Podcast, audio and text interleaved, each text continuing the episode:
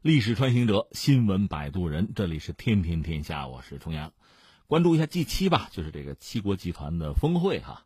今年这个峰会其实看点真是很多哈。如果说所谓吐槽的话，槽点也很多。之前就各种乱啊，各种闹，这个我们都略去不说了吧。那现在至少三个看点，一个是什么呢？是不可能出宣言，因为以往啊。大概从七十年代中期，一九七五年这个 G 七的峰会就开始开，而每年开总会有一个宣言吧，就是 G 七呢对全球的这个经济形势，包括大家协调这个贸易政策，总要有一个共同的说法，找个最大公约数不难嘛，达成个共识嘛，而且对全球经济多少也是一个回应甚至安慰吧。今年没有，没有宣言，可见这个事儿比较麻烦，因为之前我们就知道哈，有好几出。就不睦啊！待会儿我再详细解释。这是一个，还有一个是什么呢？伊朗，伊朗忽然也出现到哪儿呢？到法国，会在法国开这个 G 七峰会。人家伊朗的代表倒不是说来这个峰会上坐坐，关键是和马克龙什么的聊一聊。据说特朗普感到很震惊哈，意外啊，这是一个。再有一个呢，那就说到反贸易战的问题了。说这次特朗普在 G 七上遭遇批评浪潮，多国的领导人，包括欧盟的领导人是反对贸易战的。你说哟，这是不是占中国啊？也谈不上。欧洲和美国之间的贸易上啊，这个摩擦矛盾一直没有断过。之前我们也讲过，现在呢，其实尤甚。因为特朗普呢，他刚上台的时候，大家觉得这位是莫测高深，谁也猜不到他下一手棋是什么。但是你看，这届总统快当下来了，所以这个路数大家就明白了。你看啊，呃，G 七峰会之前，欧美就在过招。法国是在国家层面呢，对全球互联网公司要征税。特朗普呢之前就威胁说：“那征税得我们征啊，你们征得着吗？”就这个问题，实际上美国、法国就不睦。法国其实算是第一个吃螃蟹的，它后面是整个欧盟。因为我们讲过，欧盟本身呢在 IT 这个领域吧不是很拔尖儿，就棋输一招。那么通过征税的方式、约束的方式，也算挽回一局吧。你要说特朗普对美国的这些大型的这个数字企业吧，什么谷歌、亚马逊啊、脸书啊、苹果，他也有他的不满。但总的来说，他不能接受别人征这个税。而且就在来开 G 七这个会到法国之前呢，他也讲说什么呢？打算对欧洲的汽车收税，说反正我一收这个汽车的税啊，零部件的税，欧洲人马上就服气，马上就软，把这话就放在这儿了。所以你看来之前大家都做了功课了，那到这儿来能谈得好吗？所以反对贸易战呢，主要是欧洲国家了。另外，这次 G 七的背景确实中美贸易争端又在升级，所以包括马克龙，包括英国的那个首相约翰逊，另外欧盟的图斯克都有此意，都是不希望打贸易战。那这和特朗普基本上唱对台戏了。而作为这个大主角特朗普呢，他在 G 七这个表态呢也特别有意思。他说呢要重新考虑对华提高关税这事儿。有人说他咦后悔了。然后白宫就说呢，呃，大家误解了他的意思了。他的意思是说什么呢？是遗憾没有啊，把关税提得更高。然后呢，特朗普又说呢，说 G 七领导人啊是尊重贸易战，贸易战势在必行。但是翻回来，马克龙、约翰逊呢就马上发声说，不对不对，我们不是这个意思，我们是反对贸易战啊。另外，特朗普在 G 七峰会召开之际呢，还有一个表态，说自己可以启动国际紧急经济权利法案。就是说，我绝对有权利命令美国企业停止和中国做生意。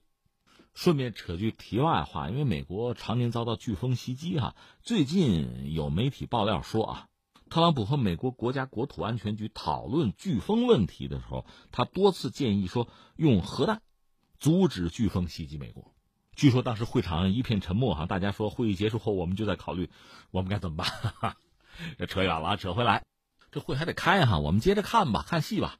嗯，但是现在此时此刻确实想起毛泽东当年的诗里面的一句话，叫“冷眼向阳看世界”。你看这个 G 七啊，基本上在当年就列强横行的时代，就是他们几位。到现在呢，似乎还是这么几位啊。世界上最主要的所谓七大工业国，当然他们对这个世界的影响力、话语权比当年是弱了很多。那我们就说贸易啊。这个东西真是让人觉得五味杂陈的一个东西。那我们节目号称历史穿行者嘛，我想跟你穿越一下到哪儿呢？当年就大清国的时候，美国和中国做生意的一档子事儿。一七八四年，美国商船“中国皇后号”首次抵达广州黄埔港，就这两天的事儿，八月二十八号，好像我记得的是今年，就是今年，美国和中国好像要合拍一部电影，名字就叫《中国皇后号》，能不能顺利拍下来，我们可就不知道了。这条船等于说是渡过大西洋，绕过好望角，过印度洋，历时一百八十八天，这才到的广州的黄埔港。其实这船上人也不多，四十三个人，带了四百七十三担人参，两千六百张毛皮。一千二百七十匹羽纱，还有二十六担胡椒，四百七十六担铅，还有三百多担棉花。这这条船装的东西倒是不少啊！他在中国待三个月，走走的时候船上装的也是满满当当的。两千四百六十担红茶，五百六十二担绿茶，还有瓷器九百六十二担，大量的丝织品，什么象牙扇啊、梳妆盒啊、手工艺品啊，又回到纽约。那这一趟啊，就商贸之旅吧。这一趟中国皇后号赚了多少呢？三万零七百二十七美元，这在当年三万多美元，这是真正的巨款了。那你说美国人当年怎么想起跑到中国来做生意啊？很简单，一七七五年到一七八三年什么呢？北美独立战争啊。到一七八六年的九月，双方就英美签了一个巴黎合约。这我们以前聊过，其实法国人是帮着美国人独立的。因为法国人和英国人不对付嘛，所以最后搞了一个巴黎合约，就北美英属殖民地脱离英国，正式独立了，美国诞生了。但美国当时什么呢？小、弱、落后，所以当时美国人的日子确实很难，国库空虚，财政紧张啊，通胀，工商业凋敝，就这么一个状况。为了打这个仗，美国政府借了很多钱，大量的债啊。你想这钱总是要还的吧？你不要说本金，就说利息，光还利息。这美国政府就压力山大呀，那怎么办？怎么办？想办法挣钱嘛，挣钱做生意啊。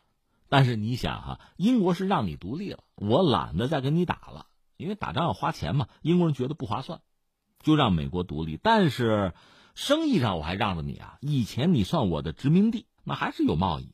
那现在我还给你优惠，凭什么呀？对吧？不再向美国提供之前的什么免税或者是减税的廉价的商品，你自己玩吧。而且不止如此啊，当时英国人什么规矩？马上立个规矩，从美国运到英国的货物高关税啊，加税啊，跟特朗普一样啊。另外呢，又禁止美国的船只进入英属的西印度群岛的贸易市场。那我是日不落帝国，全球好多地方都是我的。那既然咱俩掰了，翻脸了，那你别来啊，你别求我呀。关键是西印度群岛那儿就是当年美国人很重要的海外的贸易地。所以英国这个玩法，从某种意义上讲，就是反正我打不过你也好，不想打了也好，我把你饿死、困死总可以吧？其实你看，这个人类历史上很多新兴的政权，往往面对的就是这样的一个考验吧。就是原来的这个操盘者、控局的就想勒死你，制裁啊、封锁啊，这也算贸易战呢。那翻回来，还有没有别的选择？西班牙。西班牙一度也是一个全球性的贸易大国啊，后来这个地位被英国给超越了。但是，瘦死骆驼比马大，当时西班牙还是在全球也是一个贸易和殖民大国。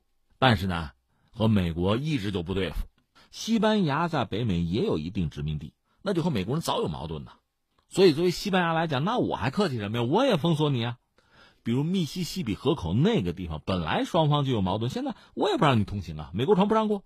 其实还有什么呢？法国本来法国是帮美国独立的，但独立战争胜利之后，其实美国也是想和英国缓和关系的。那法国还不干呢，所以原来哈曾经并肩作战这个情谊，到这个时候好像也就差很多，也打折扣。所以你看，当年美国等于把西方世界最主要的几个贸易强国、几个真正的列强全给得罪了，等于说就是这样啊。那怎么办？看看太平洋那边还有一中国，在一七八八年十一月，当时这个北美那个大陆会议吧，最高的财政监督官就罗伯特·莫里斯，他是写信给美国联邦政府的外交部长，就约翰·杰伊，就说呢，想派一条船到中国去，鼓励其他人呢大胆的去寻求贸易的发展，因为老路走不通了嘛，所以他就打个招呼说，我想派条船去，因为这条船本身带有这个破冰啊，就是。探路啊，这个性质，如果成功的话，那自然会有很多人跟呐。另一方面，我们说就是中国的产品，当时老三样嘛，大家能知道吧？茶叶算一个，陶瓷、呃蚕丝，或者说这个丝绸，其实茶叶是最受欢迎的，有人不是讲，与其说叫鸦片战争，不如说叫茶叶战争。说到底，为什么英国人打仗？国库的钱都买了茶叶了。至于北美独立战争有一个什么波士顿清茶事件，那倒的那个茶，那就是中国茶，绿茶，现在还在水底下泡着呢。还有人说要打捞出来呢，是这么个状况。所以你看，美国独立了，就原有的贸易通道又被堵住了，被封锁了。那我就想办法自己动手，丰衣足食吧，到中国去啊。你算一算，它还是有一些优势啊。它是个海洋国家，所以它造船能力很强。北美大陆是盛产优质的橡木和松木，这当年这是造船很重要的材料吧。甚至到什么程度？呃，英国的商船三分之一就在北美造。另外，就美国，你说什么都缺吧，水手还真的是不缺，所以确实有这个条件就发展海外贸易，那就下决心找中国。所以这样，在一七八四年，北美第一家私人银行的老板叫做莫里斯，联合纽约其他的资本家嘛，一共投了十二万美元，改造了一条船。这条船在帆船界啊叫私掠船。战时的私掠船，把它改装成一条商船，取名叫“中国皇后号”，又请了北美独立战争时候海军上尉，叫做格林，就约翰格林呢，请他做船长。一七八四年的二月二十二号，那算华盛顿的生日吧，在那天，中国皇后号从纽约起航，这确实一路艰辛，最后到达黄埔港啊。这中国皇后号这名字起的就是美国风格吧？但是你想，对于中国人来讲，好在他们基本上不懂英语，包括中国皇帝哈，知道你还惦着我媳妇儿呢，他估计生意就做不成了哈。反正船是安全抵达中国，而且受到，呃，应该说很友好的欢迎。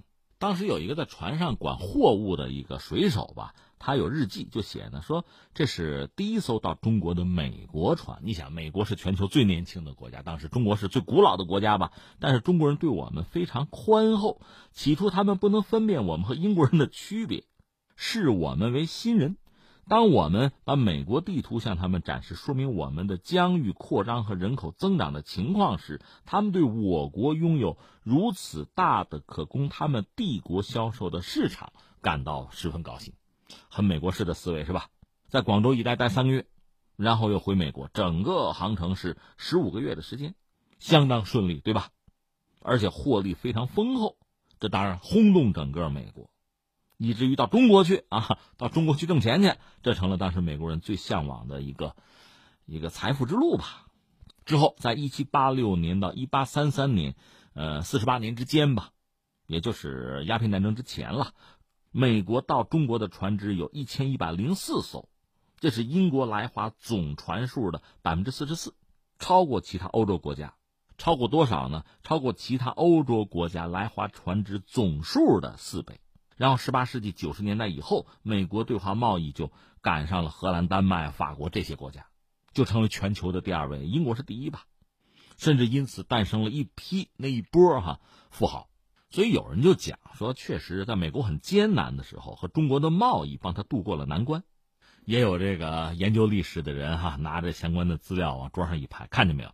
要是中国当年也像美国今天这样啊，关税涨，拒绝一些关键的商品封锁，如果是这样的话，那又是一个什么样的结局呢？当然，我这么问其实并不科学，因为这可能更多的是中国人的思维方式，可不是。